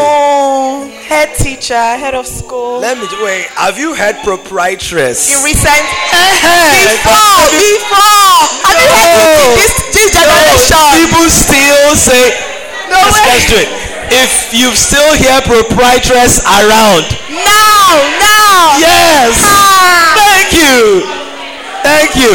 What people don't say anymore is oh fly. QC students, oh fly. My wife still uses oh fly. Wait, let me 20 investigate years this later. matter. This this proprietor that you it that you people are teaching in that school, or you used to hear it on LTV News, Oh, or where It's the you put up your hand. teachers that use head teacher. Outsiders is proprietress. Am I right? people? proprietress? If I'm right, say yeah, yeah. Thank you, man. It's the people in the school that use head teacher. Right? It's like it's like outsiders will say, like when I was in, in the UK, I say, What do you do? I'm a pastor. I said, You mean like you're a priest? Do you understand? Because the Church of England and Orthodox churches, Catholics, Okay, but these schools are not British or British and Nigerian curriculum schools, Sha. They are not British curriculum. we don't know schools. the American, Vietnamese, Japanese. We just- No, if we should answer this one, last question. These schools, proprietors, are they British curriculum schools? They are not. They are. No, if they are, put up your hand. Somebody said they are here. The lady in black weave. You said they are. We don't know, honestly. Eh, okay. All right, okay. All right. All right. Um, Okay. So anyway, the story. They now instead, so the the lady, the proprietress or head teacher, owner of the school, final authority, General Overseer. General superintendent, the most high priest of the school, now said to us, it said that since look at the words, said since we instituted instituted this fine policy, people have not been coming late, including the people we targeted. so someone now say, ah, you targeted people. now, obviously, we're not part of them, but there were people who were used to that because you would come and pick up your children late, there are no consequences, no boundaries. So people used to come late. And what when you come late, you task other teachers. And you know, you cause pain in the in the structure. So when there are no boundaries in your life or in your relationships, somebody is going to suffer for it. Either you or the person or other people around. So that's what my wife was saying. It doesn't mean you're wicked. I think I touched on it in first service. It means that you're responsible enough to respect yourself and by extension respect them. I remember one high school movie where one girl was approaching a guy to say, you know, let's do stuff together. And the guy said, No, I don't want to disrespect you. The girl said, Disrespect me. Right? So there are people like that. But you need to have the boundaries. Now, I was going to say something about the uh, breaking up before the, you're broken up with. Before I say that, I mentioned something earlier about how the person I needed to become for her needed to go through my old relationship. One of the things, one of the mistakes I made in my old, and when you have a heartbreak, right, or a relationship breakdown, don't say it's the will of God. Ah, I'm too good for that person. That's superiority. It might be true, but which standards are you using? So instead of going that route and you know worshiping yourself on the altar of pride, ask yourself, what could I have done better? There's one major thing I could have done better in my old relationship. I didn't give her enough attention. Now, because I'm not a high attention person, I'm a high intensity and engagement person. In other words, I don't need to spend don't I don't spend two minutes with I mean two hours with me. But if you spend two minutes, be with me. Let's engage. If you are angry, give it to me. If you are smiling, let me know. I'm an engagement, intimate, intense person. I'm not naturally intention person. So it doesn't take me a long, a long time to understand things, to pick up things, to know what to do. It doesn't take me long. I don't need time. I, just, I need to concentrate and I'll figure it out. Many people are not like that. Many people need time. Because I was not a time driven person, I give a lot of space. You know, so when we say, ah, how you doing? Ah, da, da, da. And that space creates opportunity for so many things misrepresentation, misinterpretation, misbehavior. Even if a person is still a miss, they can miss it as a miss. So they will miss the opportunity as a miss to become misses. So, so I I said to myself, I said to myself, my relationship and my next relationship, my wife, she will not complain of attention. My wife says to me that my friends told her when we when courting said that P Dams is very, very, very busy. Oh, he's a very intense guy. He's very focused. though.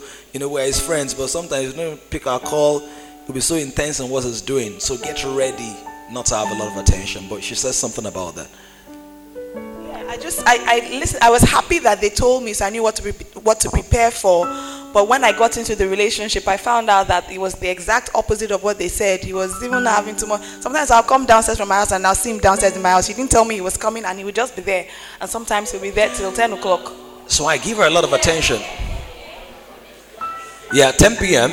I look at you, and I was living in Aja. Sorry, not Aja, Awoyaya. So I would drive from Ilupeju to Awoyaya at that time. It's far. It's like one and a half hours, and the, there was no light. In other words, Awoyaya. You don't want to know what Awoyaya is. When you get to VGC, your journey has started.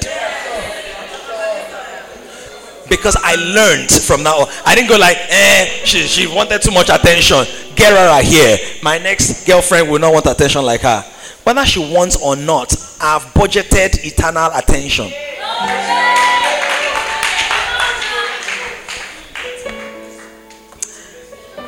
Next question. Oh, last question. Is that the last one? I thought I saw one hand. Tino has a question. Sorry, guys, man. Sorry, Yeah. you will not be missed, overlapped in Jesus' name. Yeah, um, thank you. So I just have one question, and my question here is about the offender. Just like how we go through life and people make mistakes to us, there are also tendencies for us to make mistakes. Um, I would like to hear from you as to if you can share your own wisdom on how you think people can go about addressing their own mistakes. Now, I'm looking at it from two examples in scripture Judas Iscariot and Peter. Know, They both made mistakes, but one they, they took their mistake separately and had different outcomes. And also Esau and Jacob.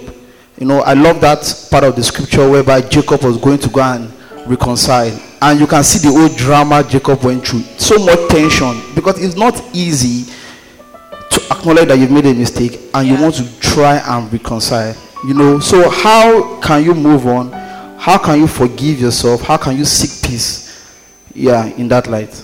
That's such a very, very good question, and thank you for bringing it up. We all make mistakes.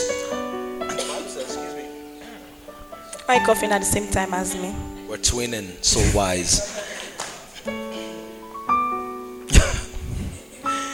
So it's, it's a very important one. Um, sometimes when we make mistakes, what people, the people we've offended, don't realize is that the weight of the guilt is as much a punishment on us as the impact of our misdemeanor is to them. Does that make sense? If I slap somebody and my heart cuts because I'm a child of God, if I don't know how to handle that arrest, let me call it an arrest in my heart, long after the person I slapped has healed from the pain of the slap, I'm still feeling the pain of regret. So I think that's where you're coming from. One of the major things I noticed in dealing with my wife and growing together and learning her and she learned me is I had to realize that sometimes what hurt her more was not what I did, was the fact number one, I didn't even know that I did it, or when she explained to me, I trivialized the impact. Not some many times unwittingly. It wasn't a deliberate eh, rubbish, let's go. But just like, eh, are you serious? Why? Because if someone did it to me, it wouldn't hold that same weight. But I'm not you. Do you understand? Let me let me put give us an example. If you put yam in boiling water, there won't be much of a hiss. If you put yam in boiling oil, splash, plop, plop, plop, plop. It's not the yam that is the problem, it's the constituents of the solvent. So many times, the disposition of people that we offend is not sometimes what we did, because sometimes we do dumb stuff, sometimes, But many times it's not what we did as much as the way their configuration has been trained to interpret and handle it. Are you following this? Okay, I don't want to go um, into that. But the first thing is acknowledging that thing and doing your best to actually listen to what they are saying. When the Bible speaks about confession, many people don't know that part of confession, or one of the major things about confession, is healing. So he says, confess your faults. I want to understand this. The whole confession of sin is not from God. That oh, old priest thing, go to a prison. Bible doesn't say confess your sin. Another translation uses that, but the original is con- con- confess your faults. Now, that fault goes beyond the action. It is expose the thinking system, the faulty experience you had that brought you to a place where you were caught sleeping with a girlfriend, or rather with a housemaid instead of your wife. Are you saying that? And that confession means that you're open enough to also listen to them to know what they have to say. Are you with me? That's important. That's important. One of the issues with Judas, like you rightly cited, Peter denied Jesus. Don't forget that when Jesus actually resurrects from the grave and he goes to the sea and they're fishing, when Peter sees uh, Jesus, what, what did he do? John 21.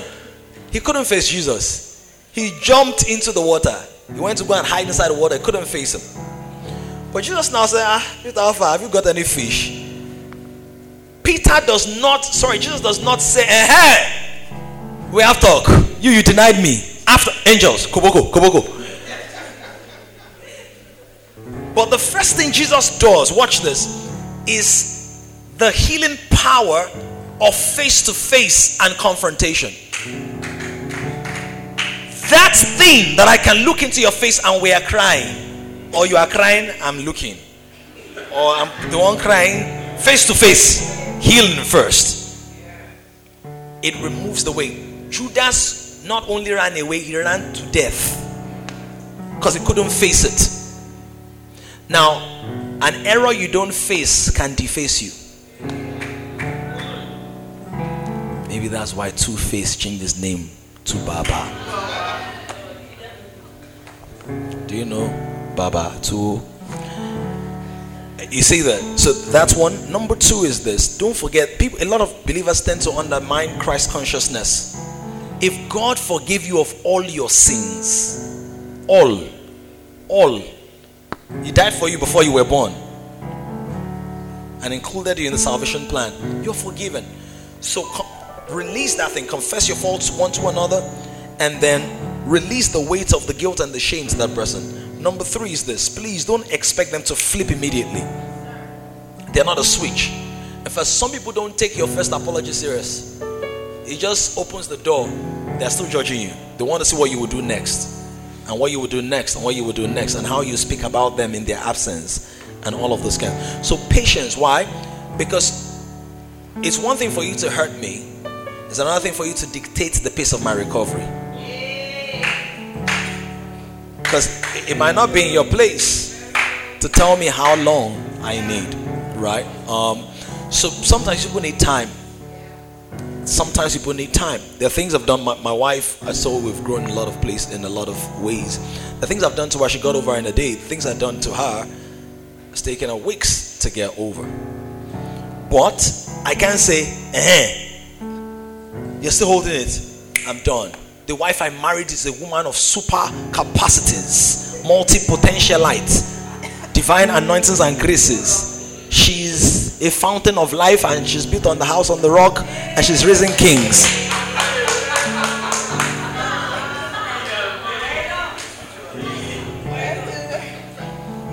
You know, sometimes I encourage, sometimes I get frustrated. Sometimes I have to come down and really understand what they're saying and even prove over time. So sometimes you need time, but things you can also do pray. Pray for the person, pray for the relationship there. The relationships, you know, I, mentioned some things to you. I still pray for people that I'm not happy with. And that part of that prayer is allows God to work on your own heart to keep it nimble until the time of reconciliation. And it also allows you to develop the fruit called patience, because the fruit, and gives the angels and God's spiritual material to work on their hearts. Sometimes it takes years. But always keep the door open. God doesn't shut the door until the rapture. Now, when people will knock, you won't enter. Go, go, go. right, does that help? Final question. Praise the Lord. Okay, you guys shouldn't be tired. Eh? All right, um, my question is um, for a friend. And um, Is it for a friend or is it for you? listen now, listen now. You know it's for a friend. You know, you know. You find out. Now, um, I have this friend, a female friend, and um, I will beat you. now, um, it, it happened that she has beat this. somebody no, no, no. It's a joke. It's a joke. We're, we're cool like that. All right. It happened that um, we got talking. You know, she's in her thirties, and we realized it's been very hard for her to stay in a relationship and stuff. And when she, God was going to give her the grace to open up, she made me realize that um, her father's best friend um, raped her in her teens when she was a teenager, and after the first abuse, he did it again, and she had to get used to it. In fact, she was the one going back to him. Daddy, come and do. Daddy, come and do. And this happened for a while, and it's still happening. And With the same man or someone else? with the same man and while she is always in a relationship still, she still in fact she can be in a relationship with brother a four years nothing is happening between them but she's always going to collect from this man and stuff now Did She go back because the man is demanding or because she's used to it or she's what? just you know it's it's a thing with ladies you just feel like oh there's this guy it's only you that can do what no man can do i don't know you so know she enjoying it at this point. I, I don't know. I don't know what it's. It's we've, we've been talking, and now this is where I'm going. This is where I'm going. This So man, can we be together? this this this man is in his seventies now, because it's been happening for a long time. Her father's best friend. The families are like. So sometimes she would go spend holidays. Ah, she's with this person spending holidays, and stuff is happening and stuff. There's- Now, this man is in his 70s and he's really ill right now and likely not going to make it. And then when we got talking about it, she she told me she wants to open up, like talk to her parents or her family about it and stuff. And okay, great idea, but this is going to mess things up. At this point, what do we do? We didn't even know what to do while we were still talking, and at some point we prayed about it. Then I realized um, she's not trying to open up just because she wants to heal. She wants him to face it before he dies. So I don't know I don't know what to do in this zone. So it's very important to talk about it. Those are weighty issues. Um, the weighty issues, they are not, they, they might be uncommon and they should not be spoken of, but they are not unheard of. If you're exposed to ministry for a long time, you would hear all sorts.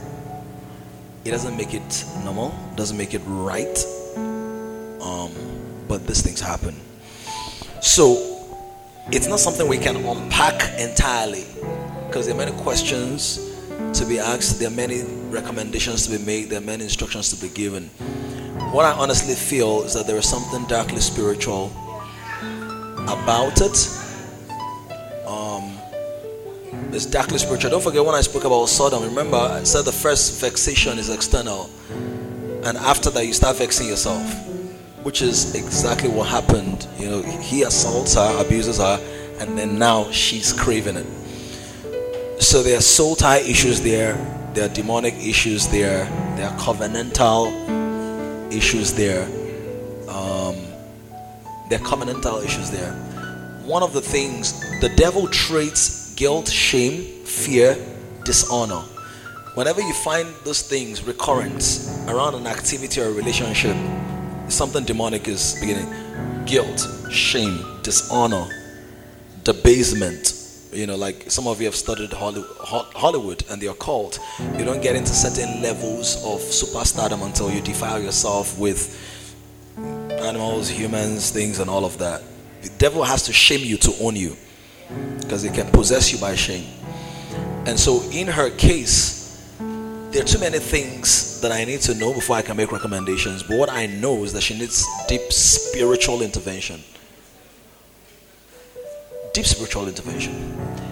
There might be a place for our confronting that, and I think it's healthy. The degree to which that gets out is an entire thing. Is it a personal confrontation? Is it a confrontation with her father and the man, the families of the people? You know, so those are things that we can talk about in detail. But key takeaways: there's something demonic. Um, a lot of prayer support and strategic warfare needs to be done to repossess her soul. Because man is 70s she's in her 30s a teenager about 20 years maybe that this thing has been happening. So it's very very deep and dark. Very deep and dark. And i think it buttresses what i said earlier as per that when people miss it when parents miss it children suffer so as much as possible you have to invest in your children be their friends you know, be their friends, pick them up from school for as long as you can. We drop my children in school every day. She drops them off most of the time.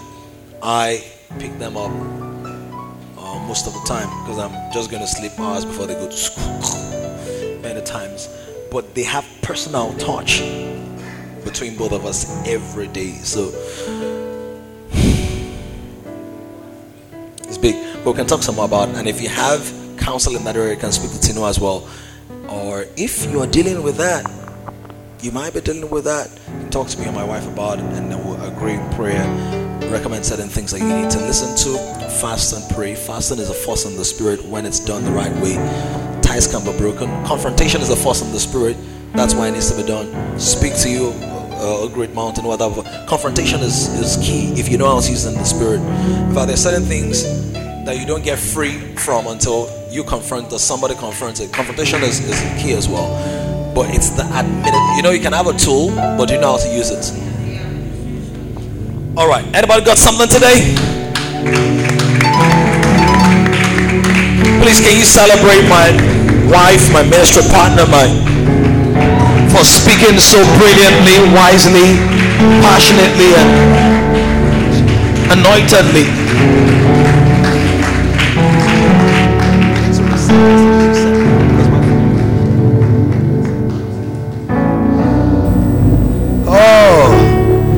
All right.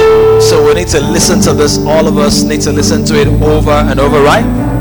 Timnai, it's good to see you. Welcome from Qatar, friends. Where to go? Atlanta. Can we celebrate Timnai? She came from Atlanta. When I was in Atlanta five months ago, it was ironic because I didn't say the Atatonta. Atalanta. Ironic. Ironic. What's that song? You're everything I need. Let's close. Do you have an offering to give today? Do you think the Lord deserves to be honored? I can't hear your voices. Let's honor the Lord with our giving. Can you re- just reduce the, the volume? Hold fast these words. Now, some of the things that we shared today, you might not need them now, but you will need them at some point. If you're going to be greatly used by God, I was I was saying earlier, Matthew 20, help me, 26, I think. Jesus was heartbroken. He said, My heart is greatly consumed by sorrow. He said, Sorrowful unto death. That's heartbreak and a God community. And so you guys pray with me. Sometimes what you also need, you don't, you don't even need to tell anybody the details. Now listen to this. Listen. Please listen to this. I want everybody listening. The team, Toby Karims and company of this world. This generation is very vocal and sometimes we vocalize what we should internalize. Sometimes when you're going through heartbreak, you don't need to discuss the details. Sometimes you need to pray and get prayer partners. Jesus said to them, Watch with me for an hour. He didn't give them the details. He just said, Watch with me for an hour. How do you know people are really watching with you? Strength start increasing in that area. Another area, once or twice in two weeks or so, they're going to send you a Bible verse or a vision or a picture that speaks. Because if you're watching, you must see now. So all those pray for me, pray for me, pray for me, they're not saying anything. After three weeks, they're not praying. They will either say something that looks like a casual conversation or a specific word that will give light if they're really praying. So you also need prayer partners. So you know what I'm feeling some way about this business. Can you just pray with me? All right. Generation is rising on an emerging generation of kings. To join this growing community of kings, visit www.kingdomcentral.org and send your full name and email address to 0908 123 4566. One more thing someone you know needs this. Kindly share this now.